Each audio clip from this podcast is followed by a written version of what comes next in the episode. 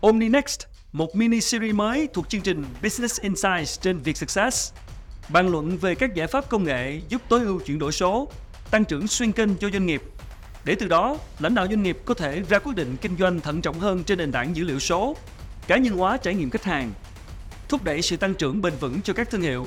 Với các góc nhìn nhiều năm kinh nghiệm từ các nhà sáng lập, lãnh đạo doanh nghiệp, chuyên gia công nghệ hàng đầu trong nhiều lĩnh vực. OmniNext hân hạnh có sự đồng hành của Purpose Ant và Ansumi.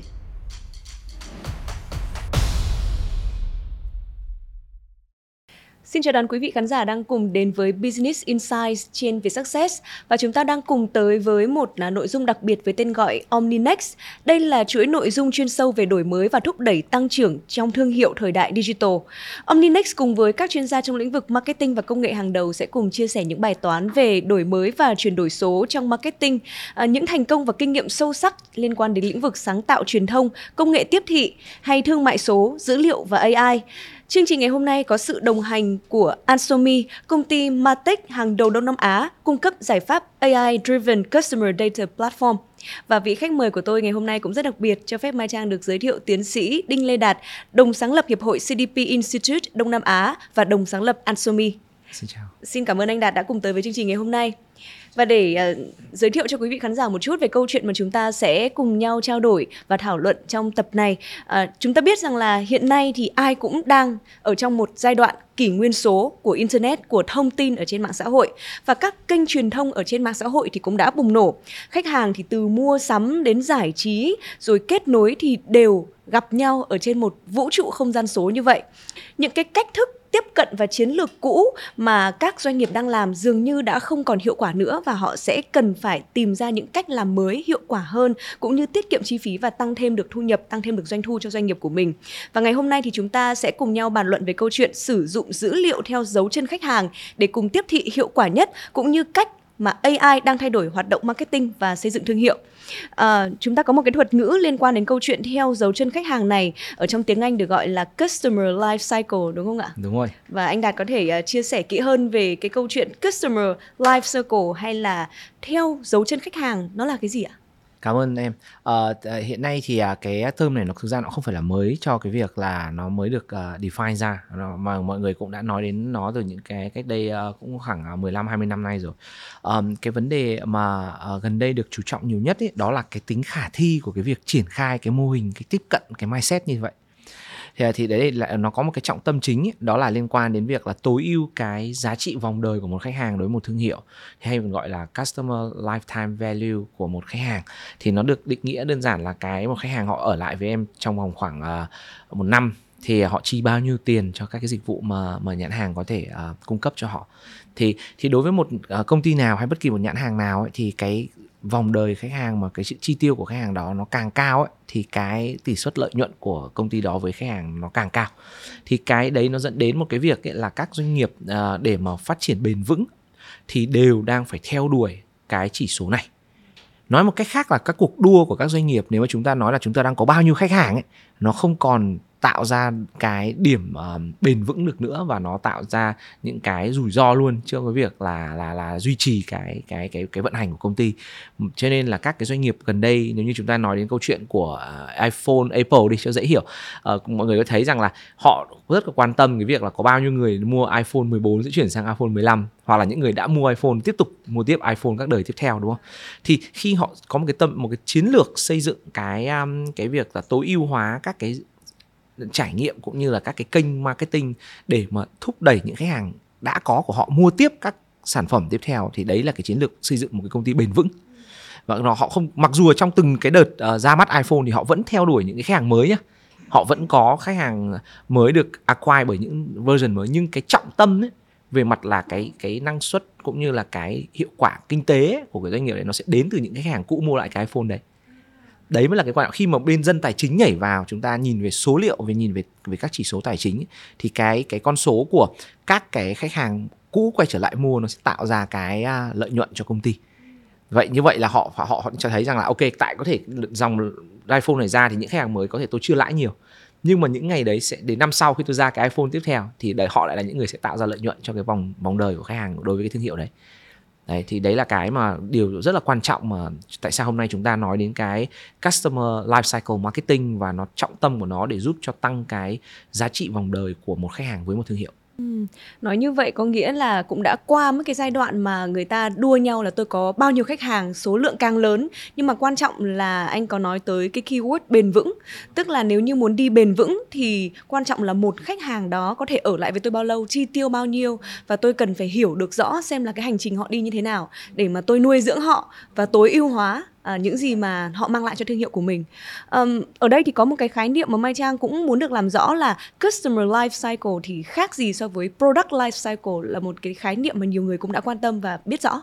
thực ra thì nó là hai khái niệm bổ trợ cho nhau à, đối với một cái um, khái niệm về custom life cycle thì nó liên quan đến là cái uh, một nhãn hàng họ phải um, hình dung ra được cái chân dung của các khách hàng mua hàng của mình và mỗi một chân dung khách hàng thì nó sẽ có một cái hành trình mua hàng và trải nghiệm sản phẩm của cái khách hàng đấy. Ví dụ như là mai trang đến một thời trang à, thì họ sẽ liên quan là lần đầu mới nhận biết cái sản phẩm đó sau đó đến thử quần áo thử cái mẫu đó rồi sau đó đến câu chuyện là mua cái váy đầu tiên. Rồi sau khi mua cái váy đầu tiên thì bao giờ mua thêm cái áo tiếp theo? Rồi làm sao mà mix trở thành một tủ quần áo đi theo cái gu đó và cuối cùng trở thành một cái gọi là uh, sứ đồ uh, gọi là loyalty hay là, là, là, là trung thành? Hoàn toàn với cái cái cái cái gu thời trang đó. Và có những lúc có thể tưởng như mai trang đã uh, rời bỏ lâu rồi không mua nhưng có thể uh, vì lý do khách quan chủ quan nhưng mà nhãn hàng đã có những cái đo lường và chủ động tiếp cận lại mai trang ngay trong cái các cái kỳ uh, lễ tết để mà thúc đẩy uh, mai trang quay trở lại với thương hiệu. Thì như vậy là mỗi một cái um, uh, đặc thù của một cái brand hay một cái chân dung của một cái brand thì nó sẽ có những cái um, gọi là mình có thể gọi là các cái sự uh, bước uh, gọi là nhận biết và và trải nghiệm với cái cái sản phẩm dịch vụ đó. Và và đối với một nhãn hàng thì mình sẽ phải break nó ra những cái uh, bước cụ thể và cái việc này thì nó cũng khá là khoa học và nó cũng có nhiều cái practice nó không phải là phải phải đoán mà nó có những cái bước mà lát nữa thì chắc là uh, uh, đạt sẽ chia sẻ sâu hơn về những cái bước chính. Và trong đấy mình có thể trẻ nhỏ ra nhiều cái bước phụ hơn. Thì đấy là về góc độ là về nhìn về khách hàng. Còn product ấy, thì là như này product là liên quan đến là cái bước bổ trợ trong cái tư duy vận hành. Ví dụ như um, trang thấy một cái sản phẩm như là dạng như là ăn uống lấy lĩnh vực như là đồ mẹ và bé đi khi mà một khách hàng mua một hộp sữa liên quan đến là à, em bé từ 0 đến 6 tháng thì cái dung lượng của cái hộp sữa đó nó sẽ cho một em bé bình thường dùng khoảng 3 tuần là hết. Thế thì như vậy đối với một cái thương hiệu thì mình cũng phải có một cái tính chủ động trong cái việc là không phải chờ hết sữa xong họ ừ, nhớ ra thì họ đi mua thì mình đã có những trước đấy khoảng ờ, uh, 5 ngày trước khi cái chu kỳ của hết sữa thì thì mình đã có những cái thông tin về việc là uh, remind họ là họ có cần đặt cái hộp sữa tiếp theo không hay là mình mình có cả những cả những cái chiến dịch mà gọi là bán kèm theo. Và mình biết rằng là họ chuẩn bị mua lại sữa, thì mình bán sữa cộng thêm những sản phẩm họ đang còn thiếu trong cái giỏ hàng của họ. Thì cái đấy cũng giống như thời trang. Thời trang thì nó liên quan là, ok, cái một cái gu thời trang sẽ, cái áo mua thì nó khoảng bao lâu thì người ta sẽ mua lại. Thì mỗi một cái sản phẩm nó sẽ có những cái um, dạng như là product cycle của nó. Vậy thì đối với một nhãn hàng, đấy là cơ hội.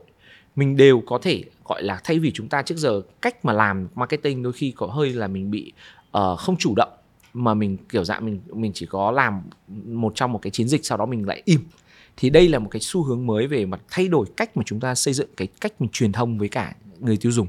Nó sẽ là always going on nó sẽ là liên tục liên tục và nó sẽ dựa vào sự thay đổi của từng khách hàng trong cái hành trình của họ. Đối với thương hiệu này thì thì cái cái cái nội dung nó được thay đổi theo cái cái hành trình theo cái dấu vết chân của khách hàng như vậy ở đây thì em thấy là có sự tương đồng tại vì nó cùng là cái cycle cho nên nó sẽ có sự tương đồng giữa customer life cycle và product life cycle. Nhưng dường như là bởi vì càng ngày thì các nhãn hàng các thương hiệu càng tập trung vào customer hơn customer centric. Cho nên là cái yếu tố về customer lại được đặt lên hàng đầu. Um, vậy thì em có hơi tò mò một chút là cái yếu tố nào để mình có thể phân loại được uh, customer life cycle ví dụ như là vòng đời của một khách hàng này ngắn hay dài ừ. hay là ừ. có thể chỉ sử dụng một lần trong toàn bộ cuộc đời của họ ừ. hay là ừ. sử dụng nhiều lần hay không ừ.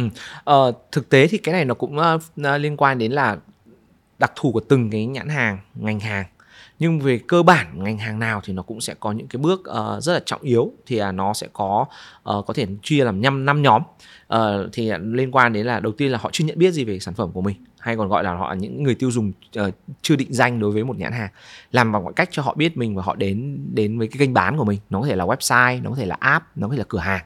Thì đấy là đấy là bước một. Bước hai là thì khi họ đến rồi thì mình làm sao phải có cái gọi là onboarding hay là gọi là welcoming họ có nghĩa là nếu em vào một cửa hàng bình thường đi việc đầu tiên anh design nó phải có một cô uh, nhân viên ra chào em và mời ờ, chị Trang ơi chị xem cái áo này váy kia cái này vừa hợp với chị đúng không? Hay là chị lên website thì các cái nội dung được pop up lên theo cái gu em đang xem. Ví dụ như là em đang xem cái váy mà mẫu tông là màu tối đi thì các cái sản phẩm phối nó có thể thay đổi theo cái cách cách cái tông đấy để khi em uh, đi các cái trang tiếp theo trong website nó cũng sẽ có những cái sản phẩm phù hợp đấy thì thì đấy là giai đoạn thứ hai là cái giai đoạn mà em dạng như là làm sao để onboard một khách hàng mua đơn hàng đầu tiên.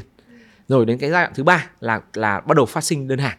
Thì cái này nó nó tùy từng cái sản phẩm. Có sản phẩm là người ta có thể mua một đơn đến nhiều đơn. Có những người ví dụ mua nhà thì mua một cái nhà rất lâu mua cái nhà thứ hai. Đấy thì thì thì, thì cái này nó không không không limit nhưng nó hoàn toàn được define là là khách hàng của mình bắt đầu phát sinh từ đơn hàng đầu tiên và đi theo những cái đơn hàng tiếp theo. Đấy là giai đoạn thứ ba giai đoạn thứ tư là ok thế thì thường người ta sẽ phải có một cái um, chu kỳ mua hàng nhất định hay người ta còn gọi là cái một cái sự trải nghiệm nhất định đối với một cái brand để mà họ trở thành một khách hàng trung thành hay người ta gọi là loyalty, thì đấy là cái giai đoạn thứ tư mà liên quan đến việc là mình phải chăm cái khách hàng loyal đấy và cái khách hàng này là thường là quý nhất nhá, đem lại lợi nhuận cao nhất cho công ty và giúp mình lan tỏa cái thương hiệu, cái cái cái cái value của sản phẩm với nhiều các cái khách hàng khác. Rồi giai đoạn thứ năm là cái giai đoạn mà nhiều người trước giờ mình không có tính chủ động để đánh giá và nhận biết việc đấy, đó là những khách hàng chuẩn bị rời bỏ mình hoặc là đã rời bỏ mình thì thì bởi vì mình hay, trước giờ doanh nghiệp hay nhìn là ô tôi có một triệu khách hàng trong cách đây một năm, bây giờ tôi đang một triệu rưỡi khách hàng, tôi tôi hai triệu. Nhưng mà thực ra có rất nhiều khách hàng đã có đi vào cái trạng thái thứ năm là khách hàng, gọi là, đã rời bỏ hoặc là đang trạng thái ngủ đông rồi. Vậy thế thì chúng ta không để, thứ nhất là không có đo lường rõ ràng đâu là trong tệp khách hàng ở đâu là khách hàng ngủ đông. Và mình cũng phải, khi mình đo lường được cái đấy thì mình sẽ biết rằng là thế thì đâu là bao lâu thì bắt đầu dẫn đến một khách hàng có hành vi chuẩn bị chuyển sang ngủ đông. Để mình có tính chủ động hơn để tiếp cận họ trước khi họ trở thành khách hàng ngủ đông thì đấy là đấy là năm cái uh, bước mà anh nghĩ là nó sẽ đúng với không chỉ với một ngành hàng mà nó đúng với tất cả các ngành hàng. Chẳng qua là cái độ sâu và độ rộng của từng bước để mình làm để mà chăm khách hàng ấy nó sẽ khác nhau thôi. À, rất là thú vị. Như vậy là năm bước, năm giai đoạn để chúng ta có thể chia ra customer life cycle em thắc mắc ở đây là điểm bắt đầu thì mình biết là một khách hàng chưa được định danh. Và điểm kết thúc ở đây là giai đoạn thứ năm khi mà khách hàng đã ngủ đông hoặc rời bỏ mình. Nhưng mà lâu lâu họ nhớ ra họ quay lại với mình chẳng hạn vài năm sau họ lại quay trở lại trở thành khách hàng của mình thì sao? Lúc đó thì họ được xếp vào cái giai đoạn mấy để quay trở lại cái vòng ừ. đời khách hàng? Ờ, câu hỏi này rất hay nhá. Ờ, một trong những cái um, uh, thống kê uh, khoa học đàng hoàng. Uh, chứng minh rằng là ví dụ như là cái tỷ lệ mà khách hàng mới mà mình thúc thuyết phục họ mua cái sản phẩm của mình ấy, thì nó cũng chỉ rơi vào khoảng tầm uh, uh, 5 đến 15 phần trăm. Uh, cơ hội với 100 người em em mới em em ra em loa loa em bảo là ok sản phẩm tôi rất là ok mua đi. Thì em có cái xác suất khoảng 5 đến 15 người mua. Ừ. nhưng mà đối với cả những khách hàng mà ngủ đông á mà mình đi tiếp cận lại họ thì tỷ lệ trung bình mà kiểu dạng win lại khách hàng nó có thể là từ 20 đến 40 phần trăm. Ừ điều đó cho em thấy rằng là cũng là một ngân sách chi phí đúng không? Nếu em có tiếp cận lại được khách hàng kể cả khách hàng ngủ đông và khách hàng gọi là đang trong giai đoạn là là không còn active với mình nữa thì thì cái cơ hội chuyển đổi nó cao hơn nhiều so với cả cái khách hàng mới nhá đấy là đấy là một cái một cái ờ, thống kê cho thấy một cái điều um, rất là có tính um, thuyết phục ở đây. Uh, tuy nhiên là lại thêm một bước nữa câu chuyện về theo theo dấu chân khách hàng. Có nghĩa là kể cả khi em tiếp cận lại khách hàng đã ngủ đông thì đấy không phải là một khách hàng mới hoàn toàn có nghĩa là ví dụ như Mai Trang đã mua cái áo anh rồi lâu rồi không mua. Khi mà anh bằng cách này cách kia anh gửi lại tin nhắn cho em anh gửi một cái uh, món quà đến cái địa chỉ của em với một cái thiệp là lâu rồi em không thấy chị Trang quay lại bọn em rất là nhớ chị. Thì khi mà Trang bắt đầu quay trở lại website hay còn đăng nhập lại sau một năm không đăng nhập hay là đến lại cửa hàng một thì thì câu chuyện đấy nó dẫn đến là mình không thể dùng một cái gọi là mình gọi là một cái trải nghiệm đối với một khách hàng mới để tiếp tục chăm cho Trang mà là phải phải hiểu được cái lịch sử của Trang trước giờ. Trang hay mua cái sản phẩm nào thích cái gu màu nào và đâu là cái taste của khách hàng này. Để mà mình mình có thể đưa họ ngay vào những cái bước gọi là khách hàng uh, thứ đơn hàng thứ ba rồi hoặc là đơn hàng đã từng phát sinh đơn hàng thứ tư đối với mình rồi. Đấy thì thì cái câu chuyện ở đây nó dẫn giống như là đối với khách hàng nào thì họ sẽ đều ở trong một cái life stage nhất định. Nhưng mà họ có thể nhảy từ cái giai đoạn này sang giai đoạn kia bởi cái tác động của cái việc là hành vi của họ cũng như là cái um, cái cái hoạt động mà tiếp cận của mình với khách hàng. Đó, thì thì cái này anh anh muốn nhấn mạnh ở đây rằng là chúng ta đã mất rất nhiều sức và công sức để acquire được một khách hàng. Hầu hết mọi người đang bị dừng lại ở đó. Mọi người đều nghĩ rằng à thôi tận, tôi đã có được chị trang mua hàng đầu tiên, hàng đầu tiên rồi thì cứ để chị trang tự nhiên sẽ quay trở lại, tự nhiên sẽ yêu sản phẩm. Điều này không đúng ngay cả khách hàng mới trong một tháng thôi khi bọn anh phân tích ra nó cũng rất là khác nhau. Có những khách hàng phát sinh hai đơn hàng. Họ đều là khách hàng mới nhưng phát sinh hai đơn hàng. Có khách hàng chỉ phát sinh một đơn hàng có khách hàng phát sinh năm sáu đơn hàng. Và có những khách hàng mua các cái chi tiêu nó cũng khác nhau nữa. Thì ngay cả đối với một khách hàng mọi người hay gọi là tôi hay xem chỉ số là có bao nhiêu khách hàng mới ngày hôm nay. Thì họ cũng rất là khác nhau. Vậy cái việc mà chia họ thành từng tệp như là tần suất mua uh, chi tiêu ngay cả giới tính và địa lý và thời gian mua đều là những cái những cái hành vi khách hàng và những cái chân dung khách hàng khác nhau và đều có những cái kịch bản để mà chăm sóc họ tốt riêng, chứ không phải là một cái chính sách chung cho tất cả khách hàng mới đều đều sẽ phù hợp hết tất cả mọi người phân loại mà càng chi tiết tỉ mỉ thì cái khả năng thành công càng cao.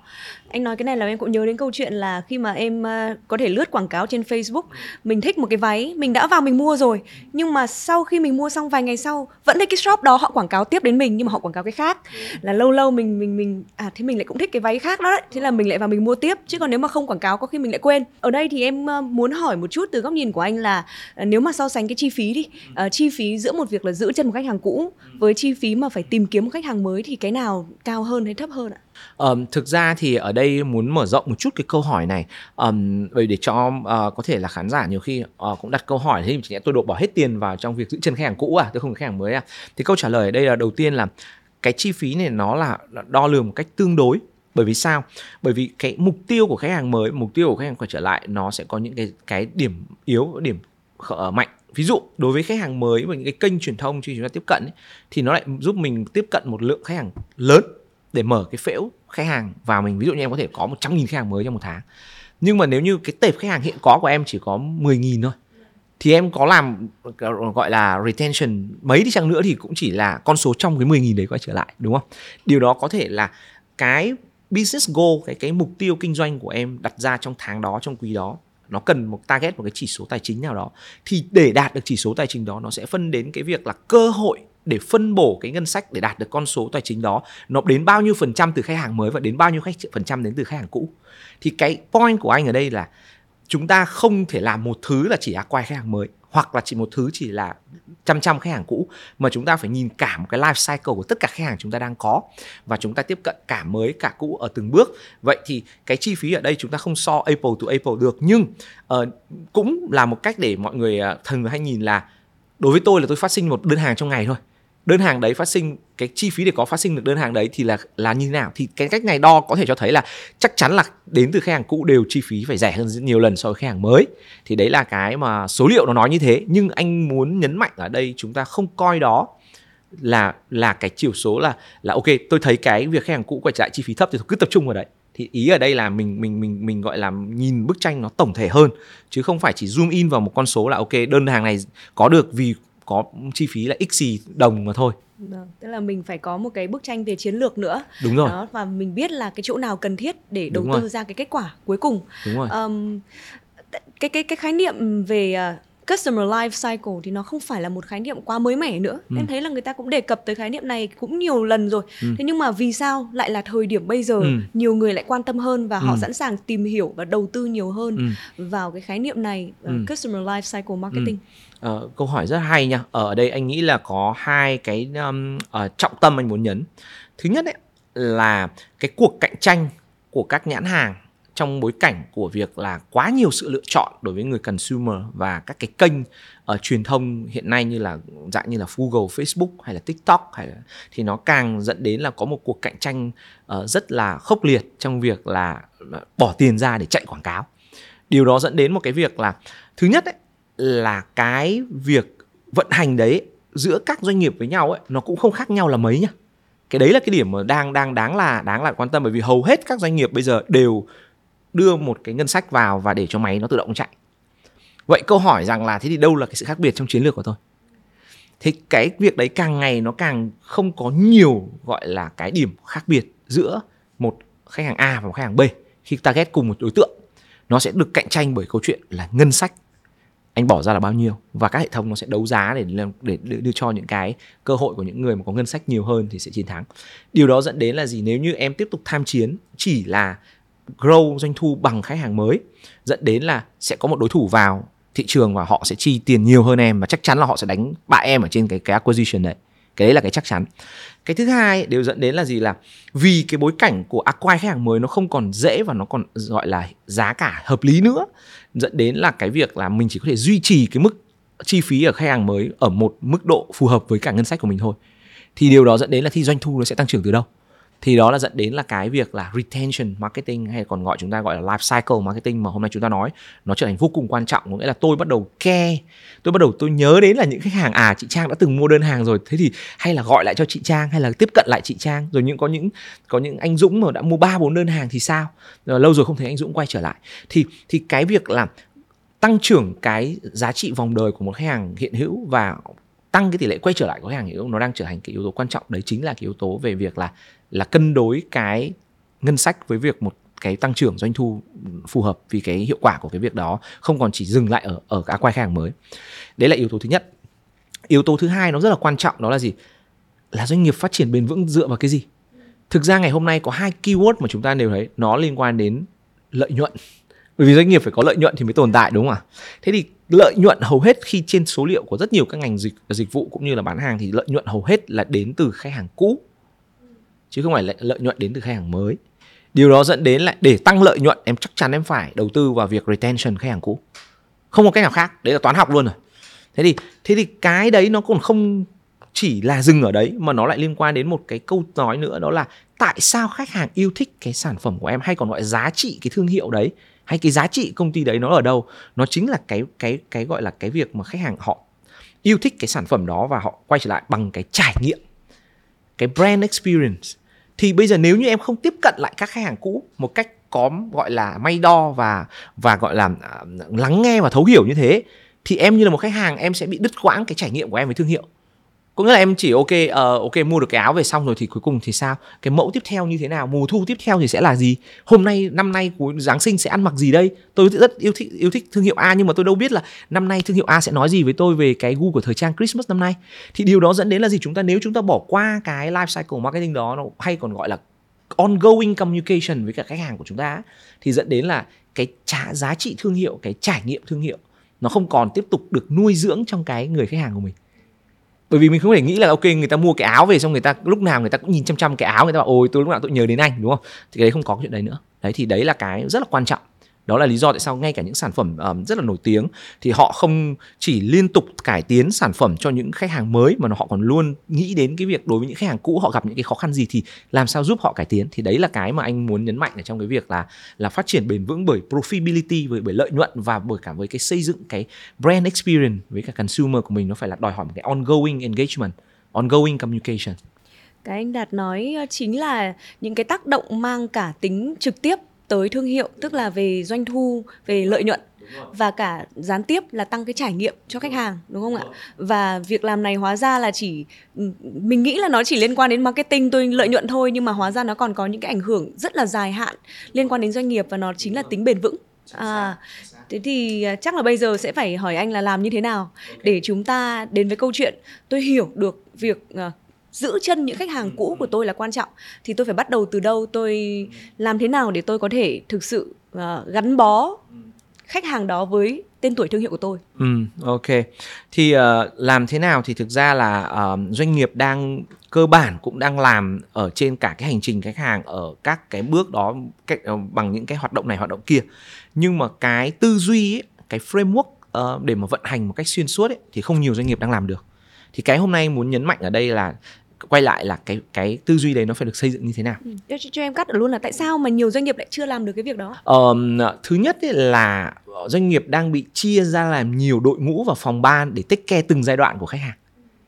Thế thì có một đội chạy digital marketing chỉ suốt ngày ngày chăm chăm nhìn chỉ số hôm nay có bao nhiêu khách hàng mới rồi thế nhưng mà đội đấy lại hoàn toàn bị disconnect với cả một cái đội là chăm sóc đội phòng chăm sóc khách hàng.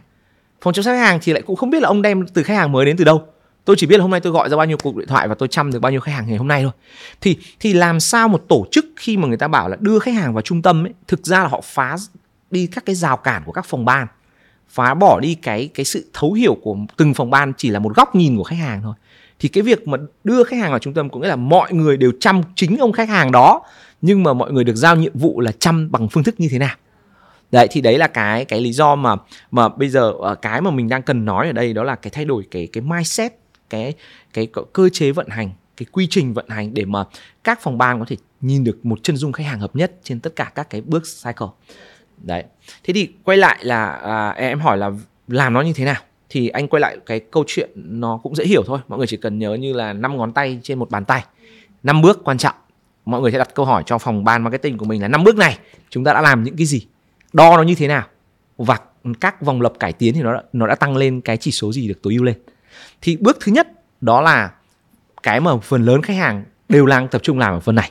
Đó là bỏ tiền chạy quảng cáo để ra được khách hàng mua hàng ra được khách hàng mới ra được khách hàng quay trở lại một phần nào đó.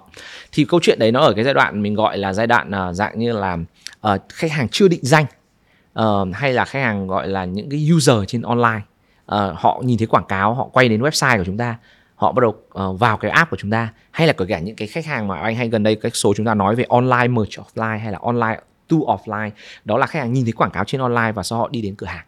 Thì giai đoạn này là giai đoạn đầu tiên khách hàng nào cũng sẽ có đó là ờ, cái việc acquire cái nhận nhận biết về thương hiệu của mình. Awareness uh, để cho khách hàng đi đến mình.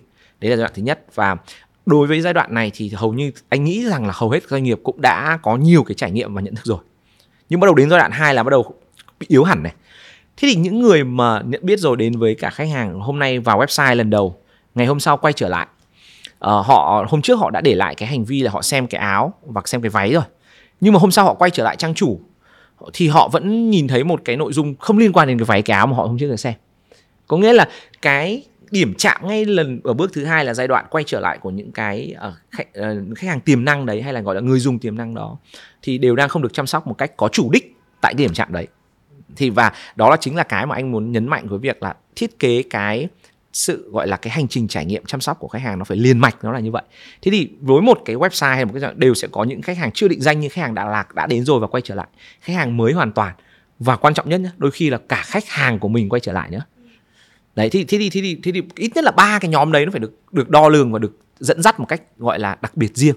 Thì nó và nó sẽ có những chỉ số KPI đỏ đó thì đấy là cái giai đoạn thứ hai liên quan đến gọi là returning visitor hay là customer Ừ, trên em, trang em muốn dừng lại ở ngay cái Ừ, giai đoạn thứ ừ, hai này ừ. vì em ờ, có tò mò đến khái niệm mà anh nhắc là với những khách hàng mà họ từ online đến offline Ừ. họ xem được quảng cáo của mình Ừ, và họ đến ừ. cửa hàng thì khi mà họ đến cửa hàng mình có cách nào mình ghi nhận được cái hành vi của họ để mình tiếp tục cái hành trình câu hỏi rất là thách thức nha nhưng mà nó cũng là một cái điều mà bọn anh hay nói là ờ, nó không hoàn toàn có thể ghi nhận hoàn toàn được cái việc đấy thì cái đấy thường bọn anh hay nói là ờ, mình nhận biết rằng có một cái hành trình như thế. Thế nhưng mà làm sao để đánh giá- đo lường và nhìn thấy đó thì mình phải đưa ra những cái cải tiến trong các điểm chạm có chủ đích. Ví dụ bây giờ anh có hiểu là em sẽ xem cái sản phẩm quảng cáo trên online và đến cửa hàng. Vậy thì đi điểm chạm ở dưới cửa hàng phải có những cái cải tiến như thế nào để nhận biết là mai trang quay trở lại? Nó có những cái như này à có thể đưa cái điểm chạm đó vào quy trình vận hành bán hàng hay là những cái quy trình chăm sóc khách hàng tại cửa hàng. Anh nói ví dụ em vào à, chị, à em thấy chị quen quen không biết chị đã là mua hàng của bọn em lần nào chưa? À thế chị nếu à chị trang bảo à chị đã mua rồi, thế chị cho em xin cái số điện thoại để để có thể chăm sóc chị được tốt hơn hoặc là để xem hôm nay có chương trình ưu đãi gì cho những khách hàng quay trở lại của bọn em không? Bọn em đang có chương trình may mắn mỗi ngày nào cũng một niềm vui cho khách hàng quay trở lại. Nó có rất nhiều những cái tắc tích ở trong cái việc là điểm chạm để mà giúp cho cái việc là quay trở lại là là để xem em là ai.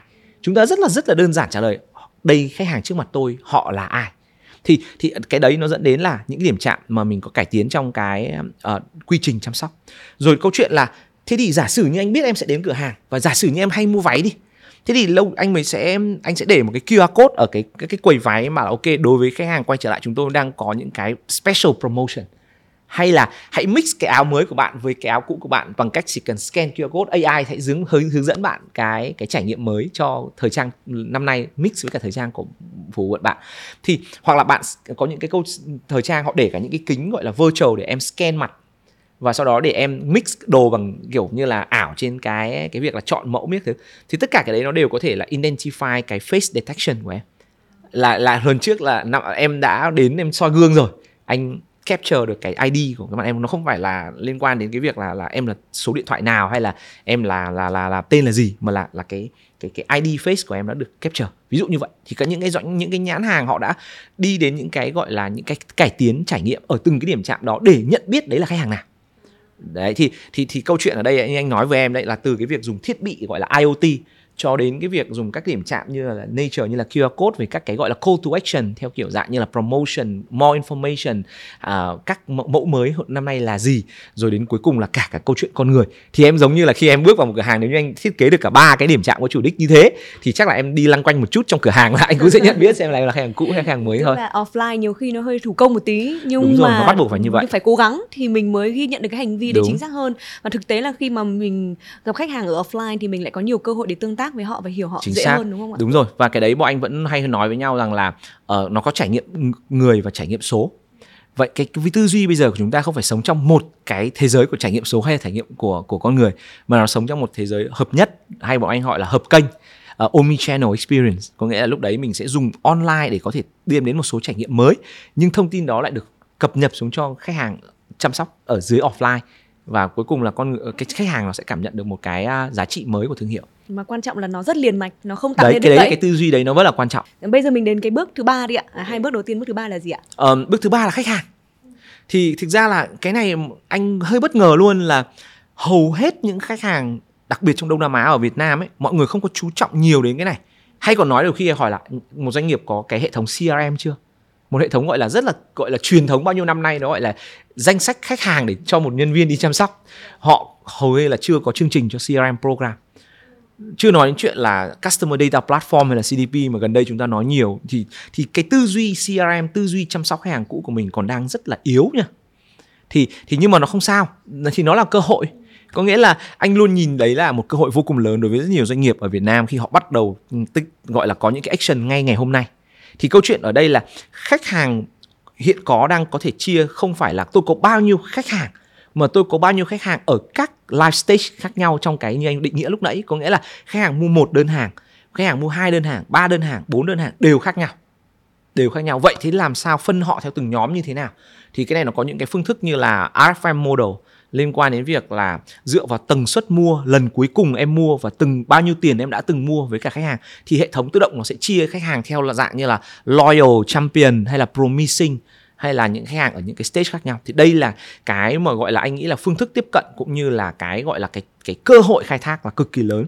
Vậy thì trong cái nhóm khách hàng này của mình ấy, thì nó sẽ có hai cái anh hay gọi, nó là hai cái điểm trọng tâm, đó là làm sao có những khách hàng mà phát sinh một đơn hàng, họ bắt đầu tiến mua thêm đơn hàng để đi đến giai đoạn loyal là kiểu trung thành. Và đối với những khách hàng mà đã trung thành rồi mà không active thì thì phải reactivate lại họ. Thì thì đấy là giai đoạn thứ ba mà anh nghĩ là quan trọng. Thì nhân tiện anh vừa nói đến cái giai đoạn này mà nó có đá động đến cái phần loyal ấy, thì là khách hàng chăm, trung thành ấy, thì đấy là cái giai đoạn thứ tư thực ra chúng ta phải tách ra. Có nghĩa là với một chương trình chăm sóc khách hàng thì chúng ta phải nhận biết rằng bao nhiêu lần mua hàng của một khách hàng đấy thì họ sẽ trở thành trung thành. Mỗi nhãn hàng sẽ khác nhau nha cái này bọn anh có những cái model để tiếp cận để đánh giá cái việc đó. Ví dụ như một cái thương hiệu rất là nổi tiếng như là shopee, em biết là mua thương mại tại đâu, thì họ đã phân tích tất cả những cái user mua hàng của họ để họ đưa ra một số nhận định là à nếu như một khách hàng mua đơn hàng đầu tiên thì làm sao cho họ voucher thúc đẩy họ mua đơn hàng thứ hai, thứ ba, thứ tư, nhưng đến đơn hàng thứ sáu ấy, thì cái khách hàng user ấy sẽ trở thành trung thành. Và hình như là nếu mà trung thành rồi thì ít ít được quan tâm hơn người mới không đúng phải. Quan tâm trung hơn. thành rồi thì phải chăm sóc theo kiểu khác. À, không phải là cứ ném voucher nữa mà là phải đưa ra những trải nghiệm wow những cái VIP treatment những cái new experience những cái private uh, product.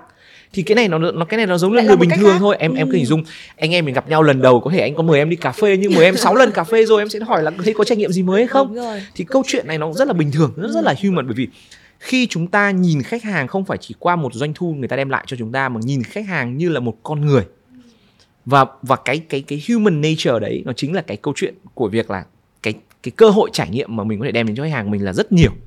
Vậy thì thì khi mà mình xác định được cái việc đó thì cái việc chương trình thiết kế cho những khách hàng trung thành nó phải khác với những khách hàng kiểu dạng đang tiến hóa từ đơn hàng đầu tiên cho đến cái cái việc giai đoạn đấy. Thì cái giai đoạn thứ tư là các chương trình về loyalty hiện nay ở Việt Nam và đặc biệt trong lĩnh vực mà gọi là à, trải nghiệm khách hàng thì nó cũng đang còn khá là mới và còn ít được đầu tư nghiêm túc. Bởi vì chắc gì họ đã ghi nhận được khách hàng đến tận giai đoạn này. Ờ, cũng đấy là một vấn đề em nói đúng. Và nói một cách khác là giống như tôi chả biết trong một triệu khách hàng của tôi đâu là khách hàng rồi. đúng không? Thì thì không sao. Những cái công cụ để giúp cho khách hàng trả lời câu hỏi này ngày hôm nay nó đã rất là đơn giản và nó có existing. Thì là à, chúng ta đã vượt qua cái giai đoạn thứ tư. Giai đoạn loyal là giai đoạn khách hàng phần lớn chiếm lợi nhuận của một doanh nghiệp trong một năm hoặc là trong một quý, trong một tháng. Thì để sau khi chúng ta đã ý thức được việc đó thì chúng ta phải có một cái đầu tư cho cái khách hàng ở trong giai đoạn này. Nhưng có một giai đoạn nữa vô cùng, gọi là, buồn cười khi mà anh nghĩ là mọi người nhìn khách hàng rời bỏ có nghĩa là khách hàng lâu rồi không mua hàng. Đấy là lúc người ta đã, gọi là, không mua hàng rồi. Nhưng mà khách hàng rời bỏ có thể nhận biết từ những lúc có những hành vi chuẩn bị rời bỏ. Hay chúng ta, gọi là, đang từ active chuyển thành inactive và sau đó mới lapse và trơn thì có nghĩa là trong cái giai đoạn thứ năm mà anh hay gọi là những khách hàng đang bắt đầu uh, có lý do gì đó chủ quan khách quan họ đang không tương tác được với thương hiệu của mình họ lâu rồi không vào website họ lâu rồi không vào app lâu rồi có thể không vào cửa hàng. Thì cái câu chuyện này nó dẫn đến là chúng ta phải có những cái phương thức đo lường tự động để mà có thể đeo bám từng cái khách hàng của mình. Hôm nay ngày hôm nay ngủ dậy mở mắt ra là có bao nhiêu cái khách hàng đang bắt đầu chuyển sang giai đoạn chuẩn bị ngủ đông. Và chuẩn bị ngủ đông cấp 1, cấp 2, cấp 3, cấp 4 và mỗi một cấp ấy, thì lại phải liên quan đến là có một cái treatment khác nhau. Vậy nếu như em đã em đã thiết kế được như vậy thì khách hàng gần như là sẽ không không chỉ đến lúc người ta rời bỏ em rồi thì thì em mới nhận biết được mà là họ luôn luôn bị giữ chân lại ở những cái dòng, những cái cơ hội mà mà thương hiệu nói chuyện với họ. Thì cái như anh nói lúc nãy, một cái chỉ số liên quan là cái tần suất uh, cái xác suất mà em win lại khách hàng cũ trên cái tệp khách hàng này ấy, nó có thể từ 20 đến 40 phần trăm. Thay vì em đi ra loa loa khách hàng mới là em chỉ có khoảng từ 5 đến 15 phần trăm cơ hội win thôi. Thì đấy là cái cái lựa chọn của em về mặt là gọi là đầu tư và số liệu thì nó cũng rất là rõ. Đấy thì thì như vậy qua 5 bước như vậy thì câu hỏi có bao nhiêu doanh nghiệp đã sẵn sàng và đã đang vận hành như vậy? Về nhận thức anh nghĩ là mọi người nhận thức được rồi nha nhưng thực tế về cơ chế vận hành nó đang không hoàn toàn đang được implement một cách liền mạch bởi câu chuyện vì việc phân chia phòng ban. Mỗi phòng ban có một góc nhìn thôi. Họ về hạn chế về không có một cái hệ thống như dạng như là customer data platform giúp cho họ có một cái chân dung khách hàng hợp nhất ở đa kênh, đa phòng ban và mọi người cùng có thể truy xuất cái cái insight đó một cách tức thì. Thì đấy là về mặt công nghệ và công cụ. Và quan trọng nhất vẫn cuối cùng là đó là độ trưởng thành của đội ngũ vận hành, trưởng thành của cái cái việc làm tầm nhìn cũng như là chiến lược của cái công ty đó cho cái việc là họ đang hướng tới cái việc gì ở đây không hoàn toàn là là đúng hay sai ở đây chẳng qua là họ đang ưu tiên việc gì trong tại từng thời điểm của doanh nghiệp thôi như anh Đạt nói thì em hiểu ở đây ờ, khách hàng họ không nhất thiết là họ phải đi theo một cái chiều từ 1 đến 5 mà họ hoàn toàn có thể từ một họ nhảy lên một cái bước nào đó rồi ờ, từ năm họ lại quay trở về một bước bất kỳ đúng không ạ? Đúng rồi, đúng rồi. Anh nói đơn giản như là uh, anh là một khách hàng rất tiềm năng của em, đùng một phát hôm nay vào cửa hàng của em, anh mua luôn 5 đơn hàng thì em không thể coi anh giống như là một khách hàng mới vào mua một đơn hàng được đúng không? Có nghĩa là họ ngay từ cái điểm chạm đầu tiên với mình luôn là họ đã thực thể ở cái cấp khách hàng là là tiềm năng ở mức 4 năm đơn hàng rồi. Vậy thì cái chỗ đấy nó phải là một cái treatment khác. Còn cái khách hàng hôm nay mới mua một đơn hàng thì cũng khác, mà khách hàng mua cùng một đơn hàng lại khác nhau về chi tiêu, nó lại khác và nó mua theo, theo thời gian cũng khác. Anh nói ví dụ như ngành lĩnh vực về F&B, có những khách hàng chỉ đi ăn lần đầu tiên với nhãn hàng vào buổi trưa thì sẽ rất khác với khách hàng là dẫn gia đình đi ăn vào buổi tối vào buổi cuối tuần.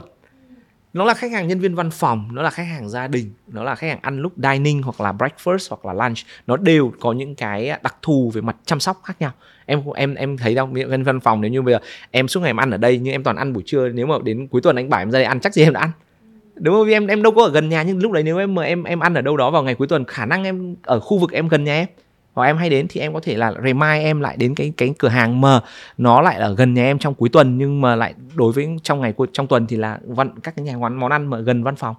Đấy thì tất cả những số liệu này nó đều nói lên cho chúng ta cách thức để tiếp cận với khách hàng sau khi mà nghe anh phân tích xong cả năm bước thì em thấy nó cực kỳ chi tiết. Và nếu như mà mình có thể làm được tất cả những cái bước này thì đúng là mình có thể hiểu khách hàng của mình giống như người thân của mình luôn. Chính xác. và mình biết họ là ai thích cái gì em làm cứ cái gì hình dung như là trong nhà nuôi một đứa trẻ nó được vừa được sinh ra thì cho nó ăn cái gì.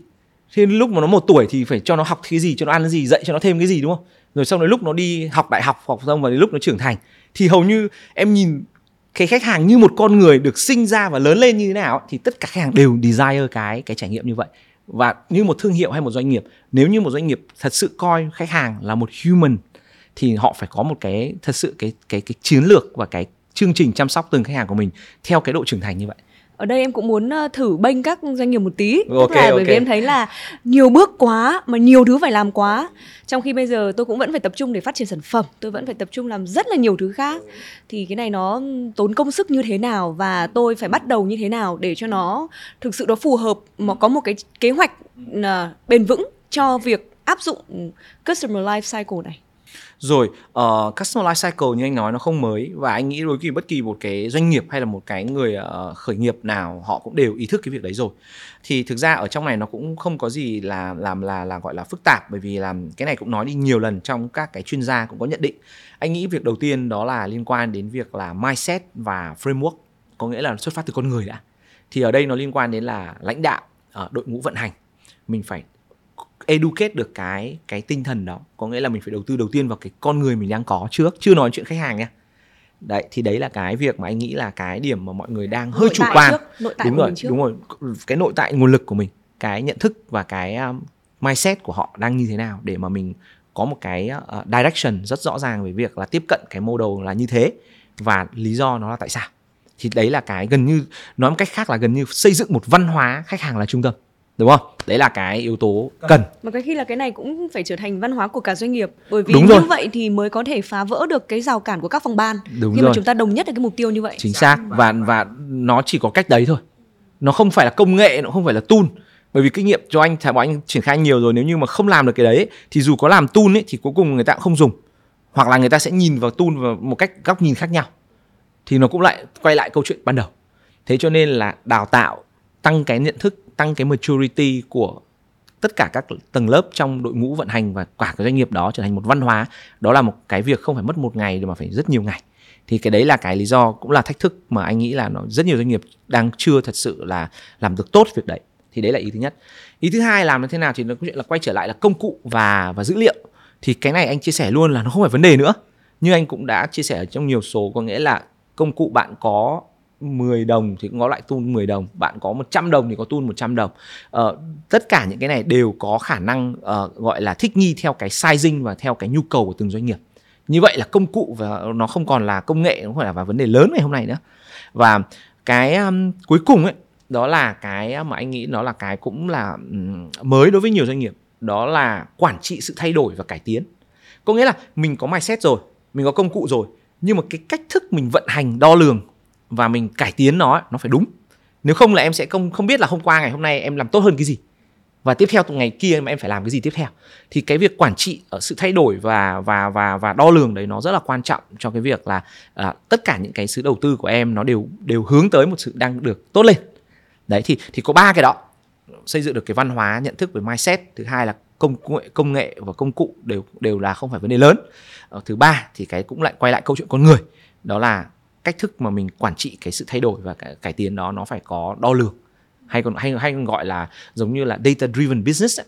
đấy thì thì mình phải đưa được cái đó vào trong cái cái cái cái hoạt động vận vận hành của mình thì nó mới trả lời được cái cái hướng mình đi nó đang đúng hay là sai Rất là thú vị. Đôi khi em nghĩ là cũng cần thêm một chút à, khó khăn của ngoại cảnh nữa. Ừ. Bởi vì nhiều khi là phải khó khăn cho nên là các doanh nghiệp mới tìm những cách mới Đúng, để mình đúng. sáng tạo lên. Nếu như mà không khó thì mình cứ đi tìm khách hàng mới, đôi khi mình Đúng. quên mất khách hàng cũ. chính xác Và cái khó khăn đó ở mức độ vừa phải sẽ giúp cho các doanh nghiệp là ờ, phát triển được nội tại bền vững hơn. Đúng và rồi. quay trở lại cái keyword của mình vẫn nói từ đầu chương trình tới giờ hoặc là xuyên suốt trong những tập của Omninext Ừ. đấy là về lâu về dài một cách bền vững thì các doanh nghiệp có thể Ừ. phát triển như thế nào. chính xác chính xác Vâng, cảm ơn anh Đạt rất nhiều đã cùng tới với tập Omninext Trang. ngày hôm nay và em thực sự rất là được truyền cảm hứng với cái khái niệm về Customer Life Cycle và hy vọng rằng là quý vị khán giả cũng có uh, cái cảm nhận tương tự cũng như đã học hỏi được một cái bài học giúp quý vị có một bức tranh tổng thể hơn về Customer Life Cycle và biết mình đang ở đâu cũng như những bước tiếp theo mình phải làm để giúp cho doanh nghiệp của chúng ta phát triển một cách bền vững hơn. Cảm ơn anh Đạt rất nhiều. cảm ơn mai trang và chương trình và thưa quý vị, nếu như quý vị cảm thấy yêu thích tập vừa rồi, quý vị có thể hoàn toàn nghe lại trên các nền tảng như Spotify, Apple Podcast hoặc Google Podcast. Và nếu như yêu thích video này và cảm thấy nó có giá trị, quý vị cũng đừng quên like, subscribe cũng như để lại những bình luận ở phía bên dưới video để chúng tôi được biết. Một lần nữa xin cảm ơn quý vị và xin hẹn gặp lại trong những tập tiếp theo trên Vietsuccess.